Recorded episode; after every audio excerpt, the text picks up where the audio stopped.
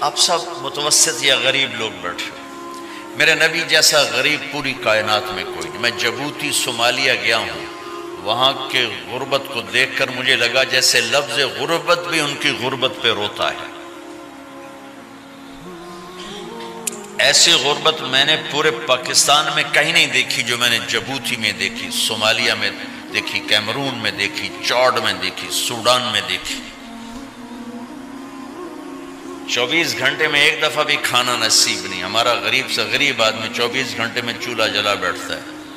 لیکن میرے نبی پر جو غربت آئی، کوئی ہے پوری دنیا میں تو اللہ نے مجھے پھرائی ہے۔ جس کے گھر میں دو دو مہینے چولہا نہ جلتا ہو، میرے نبی وہ فقیر تھے جن کے گھر میں دو دو مہینے چولہا نہیں جلتا تھا۔ ایک رات آپ سوئے ہوئے، کبھی یوں کروڑ بدلے اور کبھی یوں کروڑ بدلے۔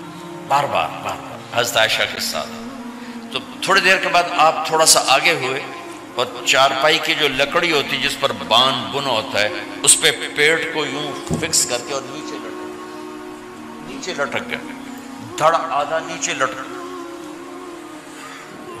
فکان قاب قوسین او ادنا واہ واہ واہ۔ کیا مقام ہے؟ قاب قوسین۔ اور کیا حالات سے گزر رہے ہیں کہ یوں آدھا دھڑ نیچے لٹک گیا۔ ام عائشہ اٹھ کے بیٹھ گئی۔ یا رسول اللہ، خیریت کیوں آپ اٹھ کے بیٹھے کہ عائشہ بھوک بہت لگی۔ بھوک بہت لگی۔ اس لیے پریشر دیا۔ تاکہ جو بھوک کی طلب ہے نا میدے میں، اس کو پریس کیا۔ اس لیے پتھر باندھتے تھے کہ وہ پیچھے چلا جائے۔ اب مسجد میں تشریف فرماتے ایک صحابی نہ کر کہ یا رسول یہ دیکھیں، کپڑا ہٹایا، یہ دیکھیں، میں نے پیڑ پہ پتھر باندھا۔ جن کے لیے کائنات بنائی، جنہیں اپنا حبیب کہا، جن کے چہرے کی قسمیں اٹھائیں والضحا جن کی زلفوں کی قسمیں اٹھائیں، واللیل اذا سجا۔ جن کے منہ سے نکلے بول کی قسم اٹھائی، وقیل ہی۔ جن کے کتاب کی قسم اٹھائی، والقرآن المجید۔ جن کے شہر کی قسم اٹھائی وہذا البلد الامین اتنی بڑی ہستی ہیں آپ نے کہا، ذرا ادھر دیکھو۔ آپ نے پیٹ سے کپڑا ہٹایا تو آپ نے دو پتھر باندھے۔ دیکھو میں نے دو باندھے۔ کوئی ایسا فقیر ہے دنیا میں دکھاؤ۔ عائشہ بھوک بہت لگی۔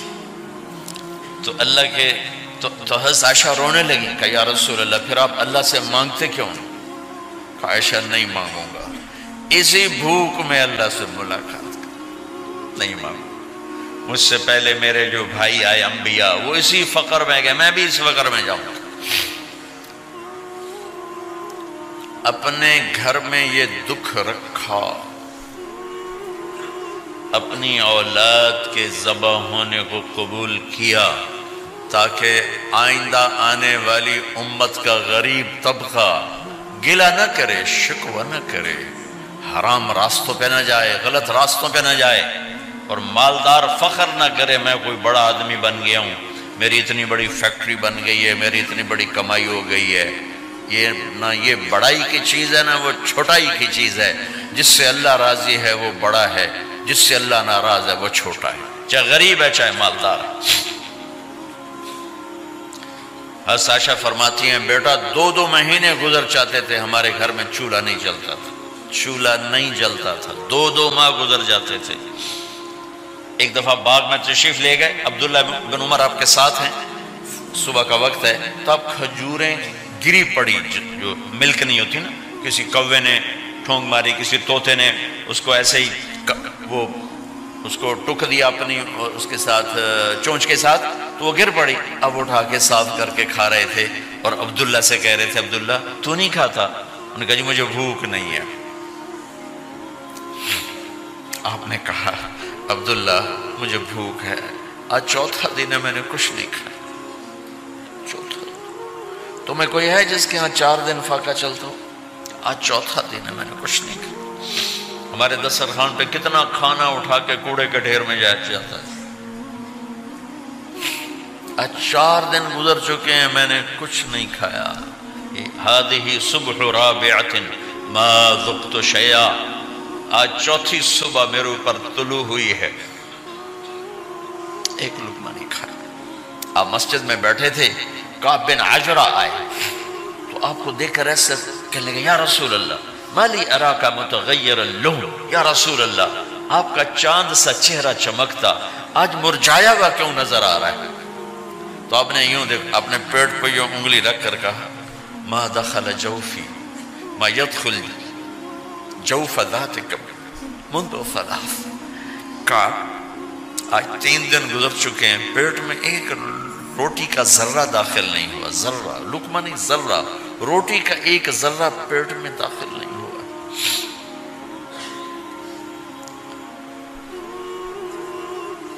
اتنی بڑی رسالت، اتنی بڑی نبوت۔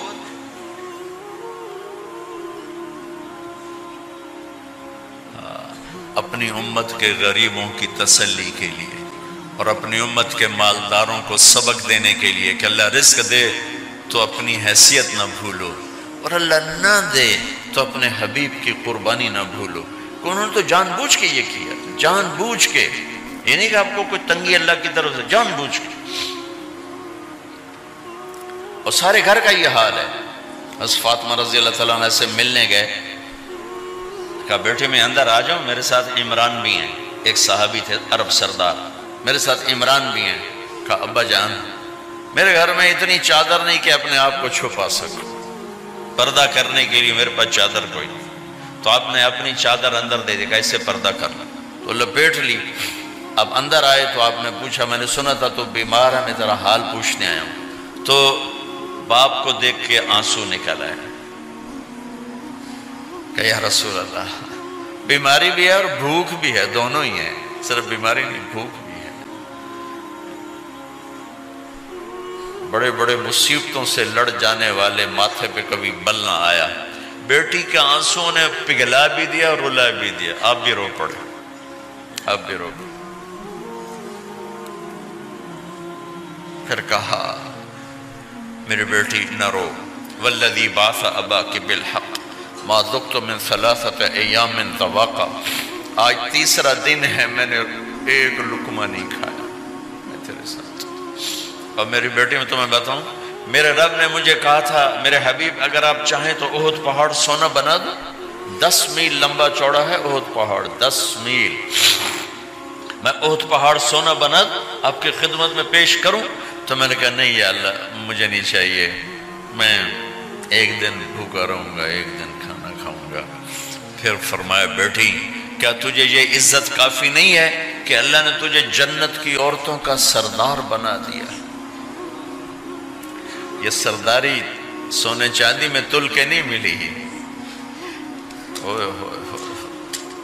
قربان جاؤ۔ بھائیو، اب سب ماشاءاللہ نوجوان نظر آ رہے ہو۔ تھوڑا وقت نکال کے اگر آپ پڑھے ہوئے ہو، اپنے نبی کی زندگی پڑھا کرو۔ اپنے نبی کی زندگی پڑھا کرو۔ بڑا ایمان بھی بنے گا، حوصلہ بھی ملے آپ حسن حسین کو کہتے تھے، میری آنکھوں کی ٹھنڈک، میرے جگر کے ٹکڑے۔ میرے سینے کی ٹھنڈک میرے لاڈلے، جنت کے چاند، جنت کے سردار، میرے دو پھول، یہ سارے الفاظ حسن حسین کے لیے ہیں۔ اور ان کے بھوک کی وجہ سے رونے کی آواز سنتے تھے اور تڑپتے تھے، لیکن روٹی نہیں مانگی ان کے لیے۔ روٹی نہیں مانگی۔ کہ اپنی امت کے غریبوں کو تسلی دینی تھی کہ اگر میں فقیر بن کے جا رہا ہوں، تو تمہارے اوپر بھی امتحان ہے، چند دن برداشت کرو۔ آپ نے فرمایا، سب سے پہلے میں جنت میں داخل ہوں گا۔ سارے نبیوں پر جنت حرام ہے جب تک میں نہ چلا جاؤں۔ اور ساری امتوں پر جنت حرام ہے جب تک میری امت نہ چلی جائے۔ سب سے پہلے میں جنت میں داخل ہوں گا۔ وَمَا فقراء المؤمنین اور میرے ساتھ میری امت کے غریب لوگوں میرے ساتھ میرے ساتھ، میری امت کے غریب لوگ میرے ساتھ پہلے داخل ہوں۔ حضرت فاطمہ کے گھر میں فاقہ حد سے بڑھ گیا۔ تو حضرت علی نے فرمایا کہ جاؤ اللہ کے نبی سے کچھ تو مانگ کے آؤ۔ کچھ ہم، کچھ تو پیٹ میں جائے۔ زندگی میں کبھی ایسا موقع نہیں آیا۔ یہ ایک دفعہ اتنا فاقہ آیا کہ حضرت علی جیسی ہستی نے بھی کہا جاؤ۔ تو آپ تشریف لائیں اور دروازے پہ دستک دی تو اتنا پیار تھا جب حض فاطمہ گھر میں داخل ہوتی۔ اللہ نے ہمیں اولاد کے ساتھ کیا سلوک کرنا ہے؟ اللہ نے ہمیں اپنے نبی سے یہ بھی سکھایا۔ حض فاطمہ جب بھی گھر میں آتی اور ساتھ ہی تو گھر تھا، دیوار سے دیوار ملی تھی۔ روز کا آنا جانا تھا۔ تو میرے نبی بیٹھے نہیں رہتے تھے۔ آؤ فاطمہ، کیا رہے کھڑے ہو جاتے۔ اور تیزی سے آگے بڑھتے۔ دروازے پر ہی حضرت فاطمہ کا ہاتھ پکڑ لیتے۔ ہاتھ کا بوسا لیتے۔ بوسا لے کر ہاتھ پکڑے پکڑے، بیٹی کو چار پائی پہ پہلے بٹھاتے، اس کے بعد خود بیٹھتے تھے۔ اکرم اولادکم۔ میرے نبی نے کہا، اولاد کو عزت دو، پھر وہ تمہیں عزت دیں گے۔ ہمارے ماحول میں اکثر ماں باپ نے اولاد پہ ڈنڈا ہی اٹھایا ہوتا ہے۔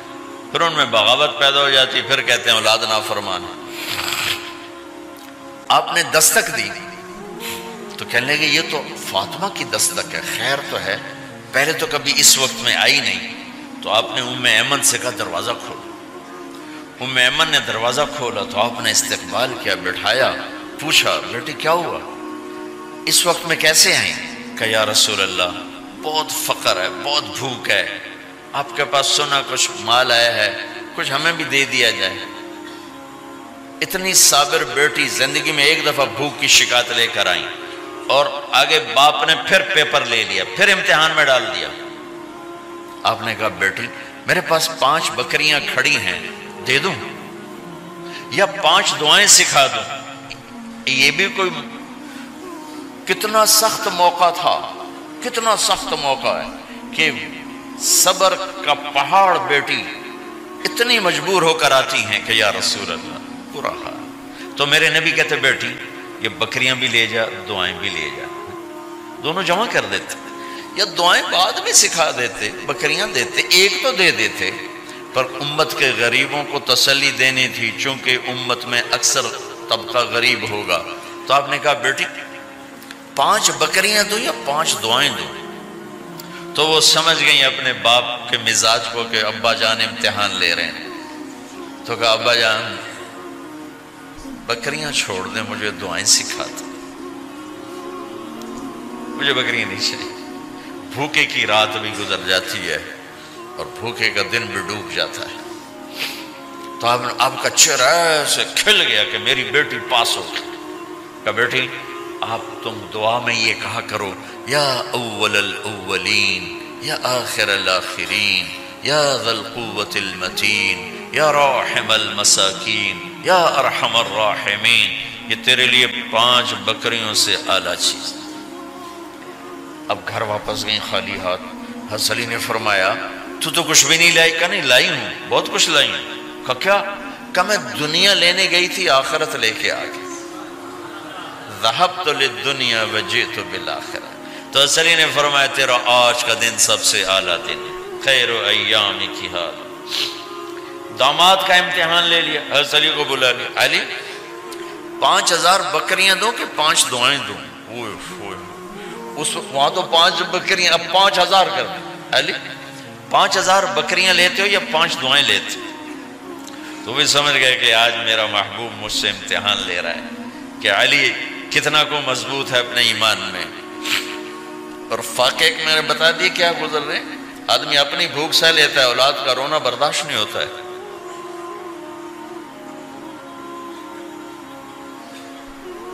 علی، پانچ دعائیں دوں کہ پانچ ہزار بکریاں۔ علی نے عرض کی، یا رسول اللہ، دعائیں سکھا دیں، بکریاں نہیں چاہیے میرا نبی کا چہرہ کھل گیا کہ میرا داماد بھی پاس ہو گیا۔ کالی تو یہ دعا مانگا کر روزانہ اللہ مغفر لی ذنبی، ووسع لی خلقی، وبارک لی فی رزقی، وقنعنی بما رزقتنی، ولا تذهب قلبی الى شیء صرفته عنی۔ یہ پانچ دعائیں تو مانگا کر، پانچ ہزار بکریوں سے زیادہ ہے۔ اللہ مغفر لی ذنبی، اللہ میرا گناہ معاف کر۔ وسع لی خلقی، میرے اخلاق علی شان کر۔ بارک لی فی رزقی، میرے رزق میں برکت دے۔ قنے نہیں بیمار رزقتا نہیں، مجھے لالچ سے نکال دے، مجھے لالچی نہ بنا، مجھے حریص نہ بنا۔ بلا قلبی شيء صرفته عني، جو تو نے مجھے دیا نہیں، اس کی میرے اندر سے طلب بھی ختم کر دے۔ مجھے اس کا طلبگار بھی نہ بنا کہ یہ پانچ ہزار بکریوں سے زیادہ ہے۔ میں نے تھوڑا سا اپنے نبی کے گھر کا نقشہ آپ کو بتایا ہے کہ یہ چند دن صبر کی دنیا ہے۔ اللہ راضی ہو گیا تو موت سب سے خوبصورت پیغام